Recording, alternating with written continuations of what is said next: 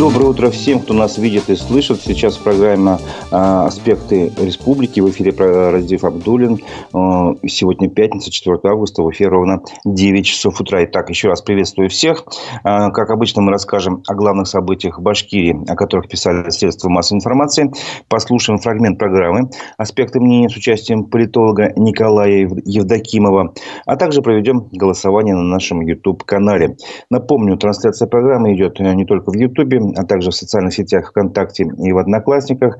А, свои вопросы и комментарии я прошу вас оставлять на нашем YouTube-канале «Аспекты Башкортостана». Не забывайте ставить лайки. Итак, давайте начнем обзор прессы.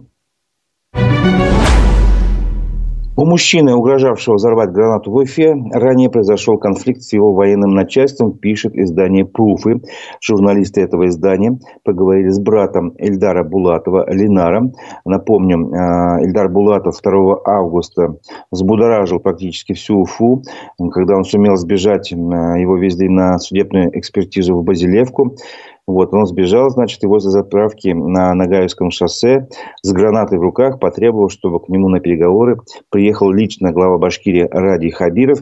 А после приезда главы прошли какие-то переговоры, и он сдался. Вот. Ранее в СМИ сообщалось, что в его отношении было заведено уголовное дело об оставлении воинской части, а на период расследования, расследования разбирательства он был временно переведен в Валкино-2. И вот что удалось узнать журналистам во время разговора с его братом. А, у мужчины в зоне специальной военной операции случился конфликт с начальством из-за гуманитарной помощи которые добровольческому батальону отправили с родины. А, вот процитирую слова Ильдара, э, прошу прощения, брата Ильдара, Линара. Гуманитарку отправили нашим парням, там с ней что-то случилось, но ничего не понятно. Но их воинское формирование ничего не получило. После этого начались споры. Братишка рассказывал, когда что-то и поступает, все делается неправильно. В общем, он был очень недоволен руководством. Ему грозили за то, что ты говоришь много, мы тебя накажем, обещали отправить на передовую, ты там себе сам себе угол найдешь. То есть происходила такая ситуация. Конец цитаты. А, также, а, по словам Ленара, а, насколько он знает, его вернули из специальной военной операции обратно сюда, в Валкино. Выезжал туда на построение. Все его начальство было в курсе, что он здесь. И брат спрашивал у, у Ильдара, что ты самовольно покинул часть. Он отвечал нет. И в итоге как бы завершил разговор Ленар тем, что он не знает, какие происходят с ним махинации. Я не в курсе. А, и настаивал также Ленар на том, что его брат находится в абсолютно здравом уме, твердой памяти, а его поступки абсолютно мотивированы. А, злую шутку, по мнению э, брата, сыграл характер Эльдар. Он не привык мириться с несправедливостью и стоял на своем до конца. Также еще сведения, которые важны наверное, для понимания ситуации. У этого человека, у Ильдара Булатова, есть семья и дети, и он вовсе не хотел умирать, заявил его брат. Но, однако, такого поступка от него никто не ожидал. Действительно, было очень э, как-то странно наблюдать, может быть, не странно, удивительно наблюдать, что в Уфе человек с гранатой держит напряжение целую там, трассу перекрыли, были пробки, приехал глава государства. В общем, все это было достаточно неожиданно. И именно эту ситуацию мы обсудили фрагменте, э, вернее, мой коллега, ведущий Дмитрий Колпаков, обсудил э, в программе «Аспекты мнений» вчера с участием политолога Николая Евдокимова. Давайте послушаем этот фрагмент о событии на Гаевском шоссе, где якобы дезертир, якобы с гранатой заблокировал то ли заправку, то ли целую дорогу и потребовал к себе Ради Хабирова на переговоры. И Ради Хабиров приехал, после чего этот человек благополучно сдался и все разрешилось. Но смотрите, у нас с вами есть кейс Юницкий, когда губернатор Белгородской области Вячеслав Гладков не явился на встречу с членами, признанными в России террористическими организациями Легиона Свободы России и Российского добровольческого корпуса, а, когда они его позвали для переговоров по обмену пленными. Тогда он сослался на какие-то обстоятельства и, в общем, не поехал на ту встречу. А здесь у нас совсем обратный кейс. Э, почему в одном случае губернатор поехал, а в другом случае воздержался по поездке? И есть какие-то параллели, аналогии, или нельзя такие два кейса сравнивать? Два кейса, безусловно, можно сравнивать, потому что в обоих случаях речь идет о главах регионов, которые находятся в одинаковом статусе. Конечно, мы должны иметь в виду, что а, Гладков все-таки губернатор э, прифронтового региона, Белгородской области, там действует особый режим, и, безусловно, ситуация там в ежедневном авральном режиме у него происходит, да, то есть ежедневно происходят какие-то кейсы, которые требуют участия, то есть в этом смысле ситуация у него тяжелее, но статус-то одинаковый и у Гладкова, и у Хабирова, как у глав регионов. А то, что Ради Хабиров поехал на эту встречу, безусловно, а, придаст ему определенных политических очков, потому что глава региона продемонстрировал ну, что лично готов принимать участие в разрешении вот таких вот э, конфликтных ситуаций, во многом ситуаций неоднозначных ситуаций, где общественное мнение может оказаться как на одной, так и на другой стороне. В общем, надо признать, что как бы не относиться к Хабирову, у него есть и противники, и сторонники, но он всегда демонстрировал способность реагировать на такие ситуации лично. Мы можем вспомнить и ситуацию вокруг э, Шехана Куштау, где он лично там встречался с протестующими несколько лет тому назад. Поэтому в данном случае, да, ситуация во многом сопоставимы. Надо иметь в виду, что у Хабирова все-таки достаточно большой опыт политического администрирования и опыт участия в политической деятельности, в том числе публичной политики и в политической сфере, не первый год работает. Поэтому отреагировал, в общем-то, он адекватно, и так, как и должен был реагировать глава региона в этой ситуации.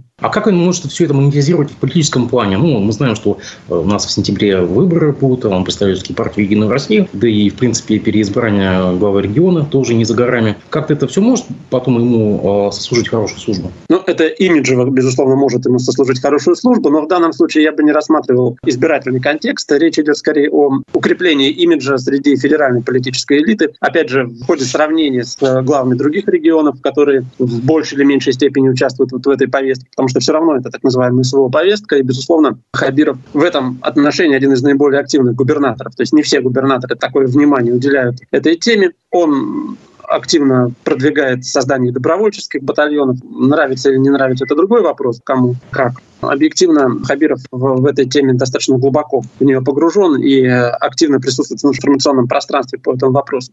Что касается выборов, ну смотрите, до выборов главы региона еще более года, поэтому я не думаю, что именно конкретно вот этот вот кейс будет иметь какое-то решающее значение и повлияет или не повлияет на результаты голосования или даже на ход избирательной кампании, просто потому что за год, как мы видим, ситуация может много раз поменяться. И более того, такие кейсы, ну, судя по тенденции, они вполне могут приобрести, к сожалению, более частый политический характер. Что касается выборов Государственного собрания в Курултае Республики Башкортостан, то, мне кажется, в, всерьез как-то обсуждать это э, вряд ли имеет смысл, просто потому что избирательная кампания сейчас фактически в публичном пространстве, она не ведется, она очень квелая. Большинство населения, насколько я понимаю, вообще не знает о том, что у нас э, через месяц, ну, чуть больше, чем через месяц пройдут выборы в законодательный орган власти региональный. Поэтому Хабиров лично там, естественно, не выдвигается. Связывать его, э, этот кейс, с будущими результатами, ну, например, Единой России, как политической политической партии, которую все-таки он представляет, и с которой ассоциируется, я бы не стал. Как всегда, нашлось место конспирологии. Ряд изданий и телеграм-каналов уже выдвинули такие версии, что все это было постановкой, инсценировано для того, чтобы вроде как сыграть на имидж главы региона. У людей появились сомнения, откуда вот человек, который находится на вахте, откуда у него здесь гранаты, как он смог сбежать. Ну, то есть, как бы много вопросов на самом деле. Есть ли питательная почва здесь для конспирологии? Питательная среда для конспирологической версии, к сожалению, всегда находится. Да, у нас особенности сознания населения э, таковы. И, надо сказать, власть очень долгое время способствовала созданию этого образа, созданию и продвижению вот этого концепта о том, что э, все заранее предопределено, все срежиссировано, там многоходовочка там, и тому подобные вещи. И сегодня очень сильно удивляется, когда э, люди не верят в искренность тех или иных действий, реальность тех или иных действий и во всем видят политический театр. Ну, а, как говорится, за что боролись, на то и напоролись в этом смысле. Но в данном случае случае я не сторонник конспирологических версий и полагаю, что несколько моментов, на мой взгляд, свидетельствуют о том, что вряд ли это так, потому что абсолютно непонятно, почему именно сейчас это должно было бы произойти. То есть нет никаких угроз имиджу Ради Хабирова. Выборы, как я уже сказал, еще не скоро. Если бы это было связано с избирательной кампанией, он как-то можно было бы объяснить. А, этого нет.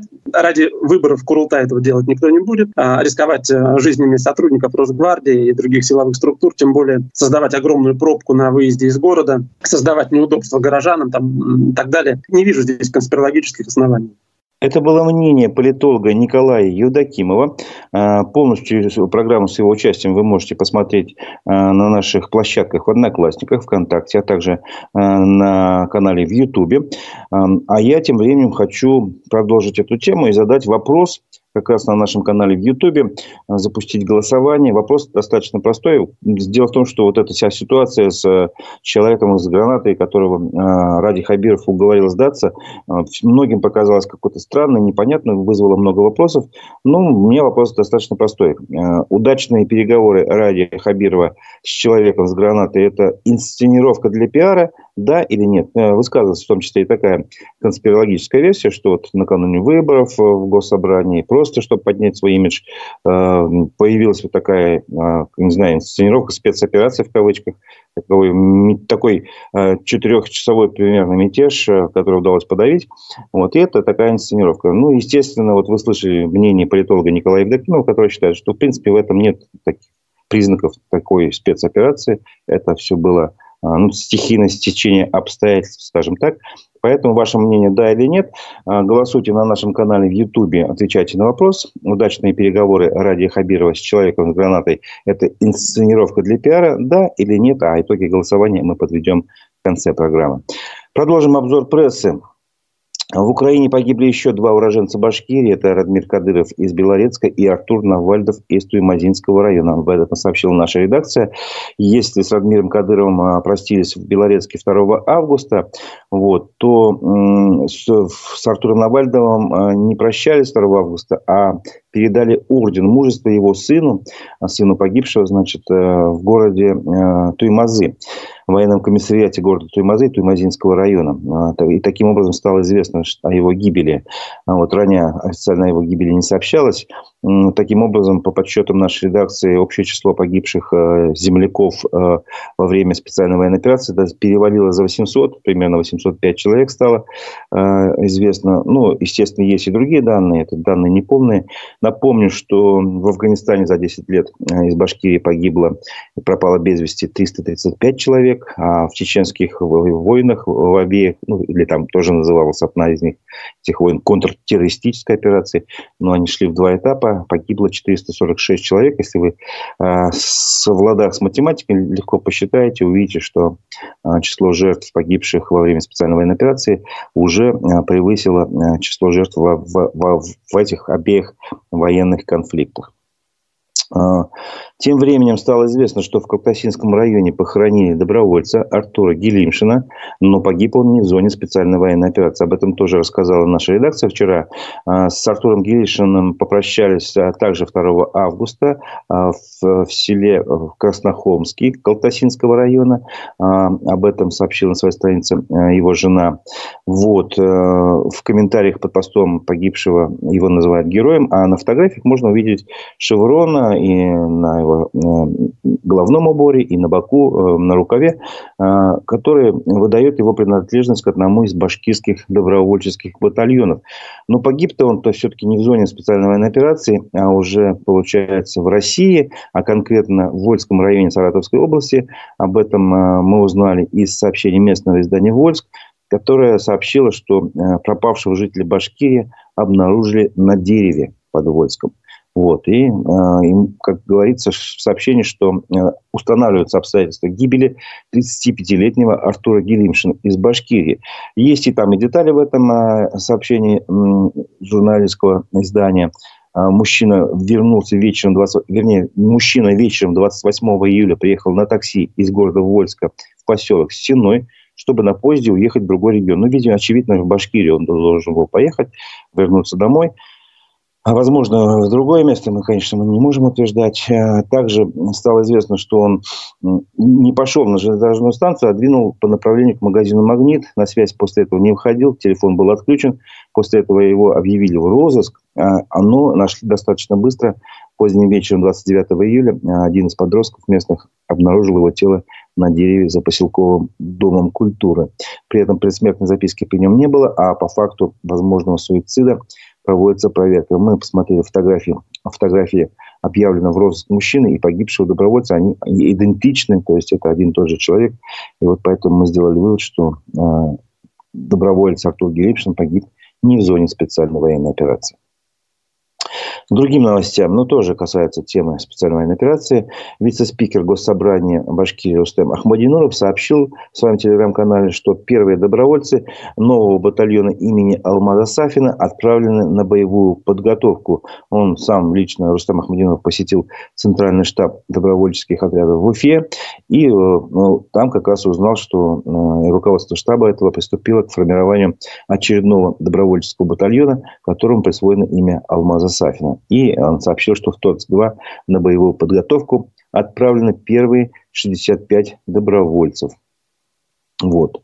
А, другим новостям, уже которые касаются больше, наверное, экономики, премьер-министр России Михаил Мишустин распорядился передать русскому водороду 757 тысяч акций башкирской содовой компании. А передача этих акций осуществляется по апрельскому указу президента Владимира Путина о развитии БСК. Об этом сообщает РБК Уфа. Вся эта операция передачи акций должна быть завершена до 8 августа. Вот там э, прописано, какие э, правила должны быть. То есть, например, управляющий не имеет права э, получать вознаграждение за эти акции, которые распоряжается этими акциями представитель правительства, в свою очередь. Вот. Э, но напомню, что с акциями БСК творилось достаточно много перемещений в свое время. Я помню еще при президенте, при главе Башкирии Рустаме Хамитове, э, он клятвенно заверял, что 37% акций, которые принадлежат БСК, э, которые принадлежат э, республике, никто, она продавать не будет. Вот. Потом, через какое-то время, все это случилось ровно наоборот, акции были проданы, то есть стала частная компания, принадлежала БСК корпорации, не знаю, Башхим, Э, башкирская химия. Далее, значит, э, после известных событий на Куштау, которым в этом в августе исполняется три года, э, по указу Путина было возвращено значит, предприятие в руки государства. И часть акций этих попала снова в руки Башкирии, обратно вернулась. То есть, вот такие были пертурбации. В итоге сейчас, значит, акции оказываются уже у другой компании, они переданы, а, напоминаю, русскому водороду, генеральным директором, а, который а, неожиданно оказывается генеральный директор нынешнего БСК. Прошу прощения, забыл, как его зовут. Ну, в общем, Давыдов, да, Давыдов, все вспомнил. Вот. Такие вот пертурбации. СМИ, в частности, УФА-1 расследовала кому принадлежит конкретно эта компания, а, «Русский водород», выяснилось, что этой компании, которой руководит Давыдов, с сентября прошлого года владеет управляющая компания «Финпартнер», которая, в свою очередь, принадлежит фирме «Центр М». А, это фирма московского бизнесмена Владимира Дойникова, совладельцы бывшие Алексей Сорокин и Мария Лукьянова, а Дойников был связан со структурами Ротенбергов. В общем, такая ниточка ведется, ведется. Впрочем, сам а, а, Аркадий Ротенберг заявлял, что он не имеет никакого отношения к этой компании «Финпартнер». Вот. Но, тем не менее, вот некоторые люди связывают его, эту, эту цепочку доводят до него. Экономист Рустам Шахметов считает, что вот эта передача акций русскому водороду, это напоминает серую схему приватизации. И эту, он не видит никаких выгод для России и Башкирии в этом. Кто-то выиграл джек, джекпот, считает экономист. В, свою очередь, глава Башкирии Ради Хабиров, наоборот, возлагает большие надежды на сотрудничество БСК с русским водородом. Он объясняет, почему. Мы ждали партнера, а ранее а, РБК цитировала его нам пришел партнер «Русский водород», компания, которая обладает нужными компетенциями. И сейчас э, главная проблема э, – нужно выжить, выдержать э, предприятие в условиях чудовищного санкционного давления. А, и, в общем, главная задача – продать товар, потому что предприятие находится под давлением. А, это непростая история, то есть э, здесь мнения разошлись. Но я напомню еще раз, что э, в свою очередь я жду вашего мнения на канале в YouTube а, «Аспекты Башкортостана». Мы ведем голосование. Вопрос достаточно простой. Удачные переговоры Радия Хабирова с человеком с гранатой – это инсценировка для пиара, да или нет? Отвечайте, пожалуйста. Ваше мнение мы потом подведем э, к концу программы, итоги голосования. Вот. А какие еще новости? Еще одна новость тоже связана с Радием Хабировым. А, Ради Хабиров поручил создать оперативный штаб по продолжению строительства мечети Ар-Рахим в Уфе. А, об этом сообщает телеканал ЮТВ. Этот оперативный штаб был создан по после обращения председателя Духовного управления мусульман Башкирии Айнура Бергалина к Ради Хабирову. И вот он как бы дал такое поручение своим подчиненным в течение месяца разобраться, изучить строительную документацию, провести оценку ситуации, состояния объекта, в общем, и создать оперативный штаб, после чего уже принять решение о судьбе, о ну, дальнейшей судьбе этой мечети, вот, э, как бы Бергалин сказал, что после выполнения всех вот этих поручений Ради Хабиров лично объявит о решении продолжить строительство мечети и о примерных сроках его завершения. Ну, видимо, продолжить или не продолжить, можно было сказать, но а, председатель Духовного управления Башкирии вот, э, высказался именно так. Еще одна новость связана с Уфой и со стройками, реконструкциями. Уфа-1 сообщила, что в Ефимском саду Аксакова сносит арку на входе и опубликовала фото из сада Аксакова, где видно, что рядом стоит строительная техника, кран, а здание, а, эта арка достаточно имеет такие повреждения. Вот. Журналисты обратились в мэрию города, а, им объяснили, что эту арку в саду имени Аксакова не снесли, а увезли на реставрацию. Как пояснили городские власти, они понимают всю серьезность ситуации. А, специальная организация обследовала арку и установила, что ее техническое состояние аварийное. Напомним, что ранее, 10 мая, тот же Ради Хабиров на оперативке правительства сказал, что э, там большая опасность в этой арке, а, нельзя туда детей пускать, это, это все в любой момент может упасть. Это надо сносить, но сносить и восстанавливать один в один из натурального камня вот такой объект. В общем, э, его было мнение тогда, что арка не подлежит восстановлению. Тогда историческая, ну, общественность тогда э, возмутилась тем, что будет нарушен исторический облик этого объекта, этого памятника. Вот что сейчас произойдет, трудно сказать. Вот видите, мэрия заявляет, что будет реставрация. Насколько это будет сделано, будем смотреть. Не знаю, возможно это проверить или нет. Это, наверное, смогут только сделать специалисты. Перейдем к новостям экономики. За год розничный кредитный портфель в Башкирии вырос на 21%. И к началу июля он составил почти 832 миллиарда рублей. Об этом сообщили в Банке России. При этом месячные темпы роста этого кредитного портфеля приблизились к максимальным значениям 2021 года. А, вот. И об этом такая динамика вообще в целом по стране, не только в Башкирии наблюдается. Об этом сообщили в Банке России. Объясняют это тем, что постепенно восстанавливается потребительский спрос, который был сдержан весь прошлый год, а сейчас в этом году начал постепенно расти.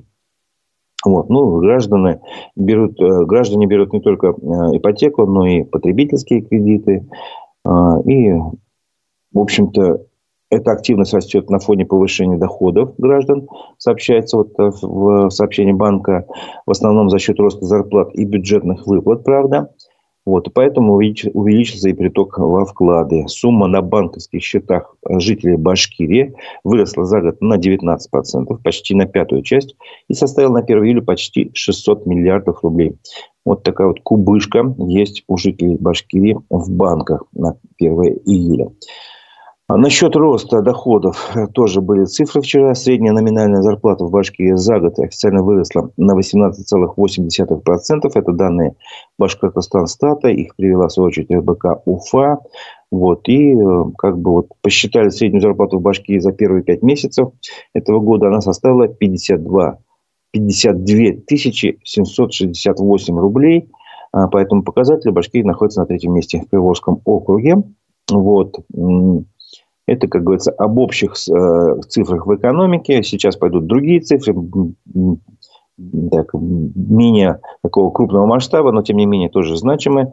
А, в мэрии Уфы запланировали потратить 44,4 миллиона рублей на борьбу э, с гололедом. То есть э, мэрия готовится к зимнему периоду и проводит закупку противогололедных материалов для районов города. Об этом сообщили аргументы и факты УФА.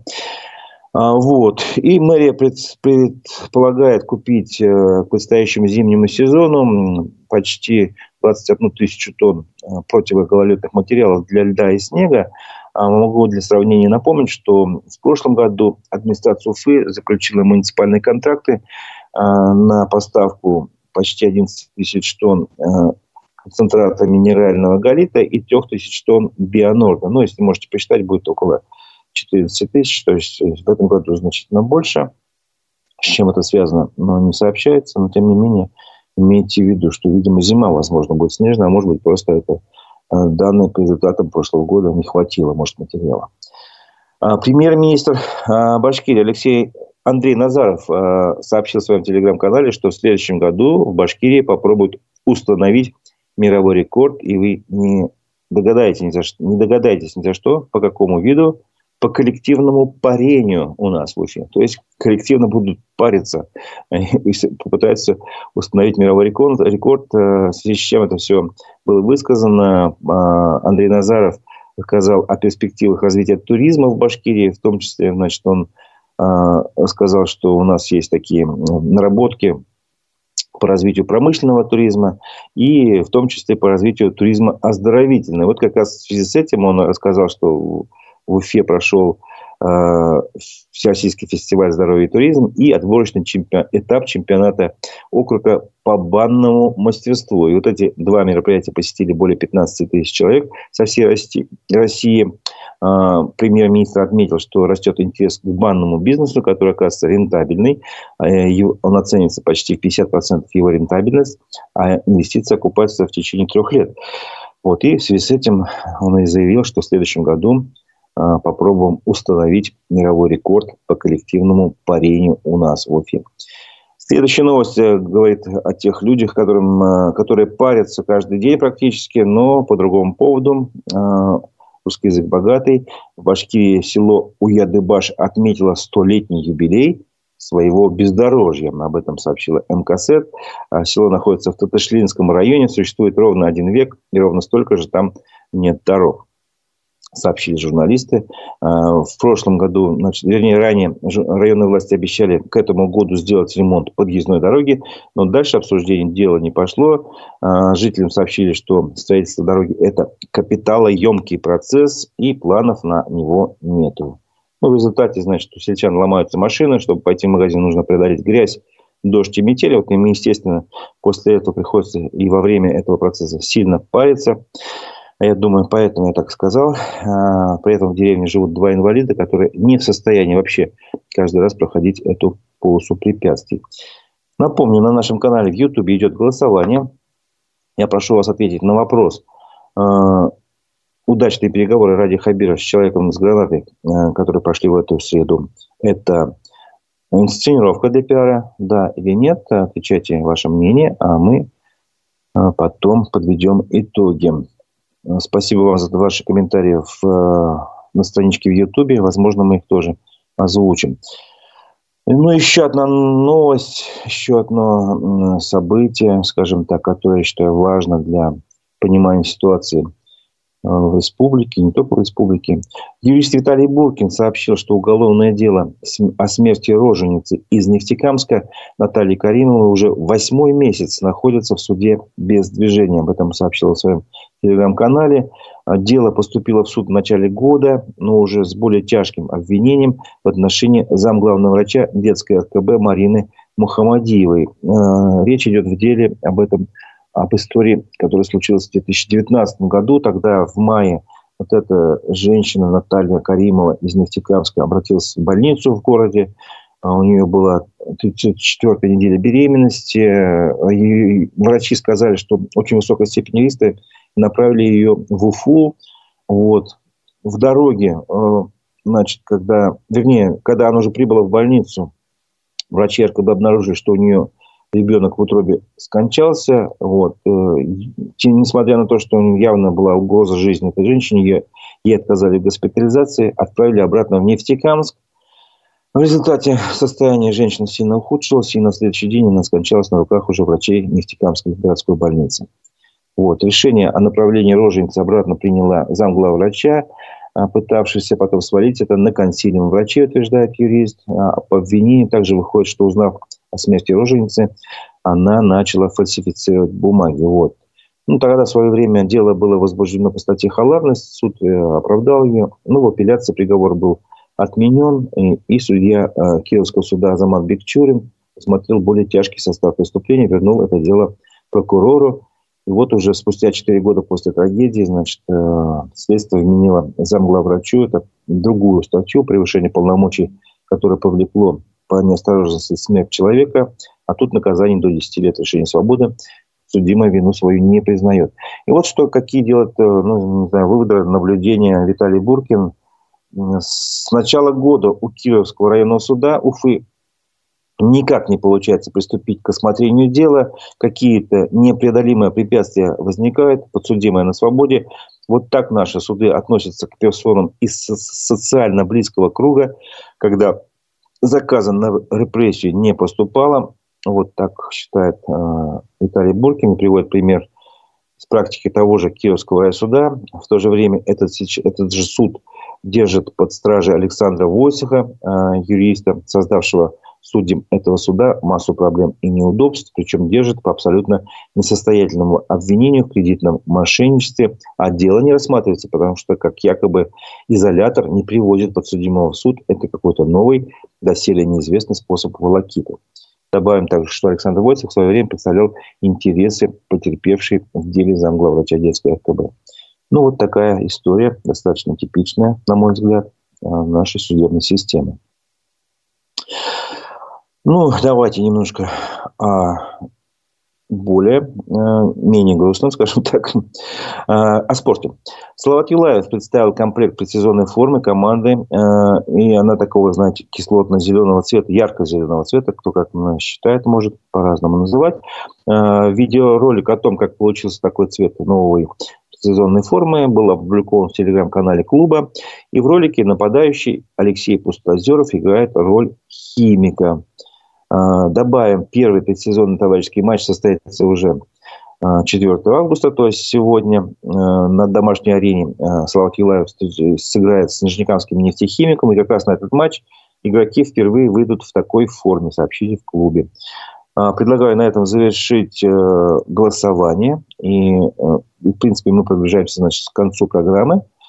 Вот. Я напомню, что в нашем э, на нашем канале в Ютубе мы задавали вопрос, удачные переговоры ради Хабирова с человеком с гранатой – это инсценировка для пиара, да или нет?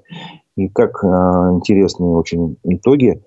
Да, считают 88% проголосовавших, нет 12% соответственно. То есть большинство уверено, что это такая постанова с инсценировкой, спектакль. Ну что ж, это ваше право. Ну, на этом я завершаю нашу программу «Аспекты республики». А, напомню также, что сегодня будет еще программа «Аспекты мнений». А, в нее мы пригласили Павла Ксенофонтова, кто помнит, это бывший лидер движения а, антикроноспан. Как раз в эти дни исполняется ровно 10 лет с момента возникновения этого движения. Вспомним о нем. Также узнаем, почему Павел Ксенофонтов переехал в Аргентину. Именно с этим связано такое позднее начало программы в 16.00, потому что разница у нас между Россией и Аргентиной ровно 8 часов. А, ну вот, теперь уж я точно прощаюсь на этом с вами. У микрофона был Разив Абдулин. Всего доброго, до новых встреч в эфире.